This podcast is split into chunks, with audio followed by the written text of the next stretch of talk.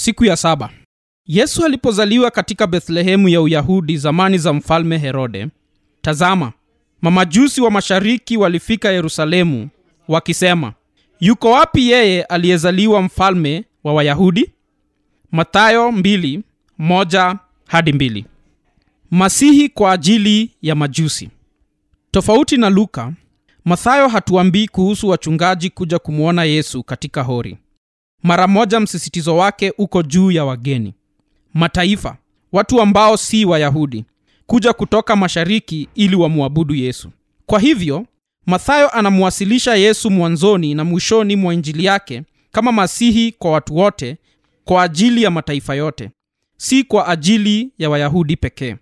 Hapa watu wa kwanza kumwabudu ni waganga katika nyumba za kifalme au majusi au watu wenye hekima si wa kutoka israeli bali kutoka mashariki pengine kutoka babeli. Walikuwa watu wa mataifa. Hii ilikuwa najisi kulingana na sheria za dini za agano la kale.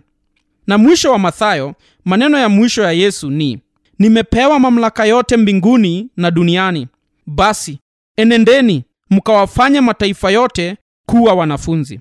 Mathayo 28 18 hadi 19 maneno haya yalitupatia sisi watu wa mataifa fursa ya kumfurahia masihi na pia kuongeza uthibitisho kwamba yeye alikuwa masihi.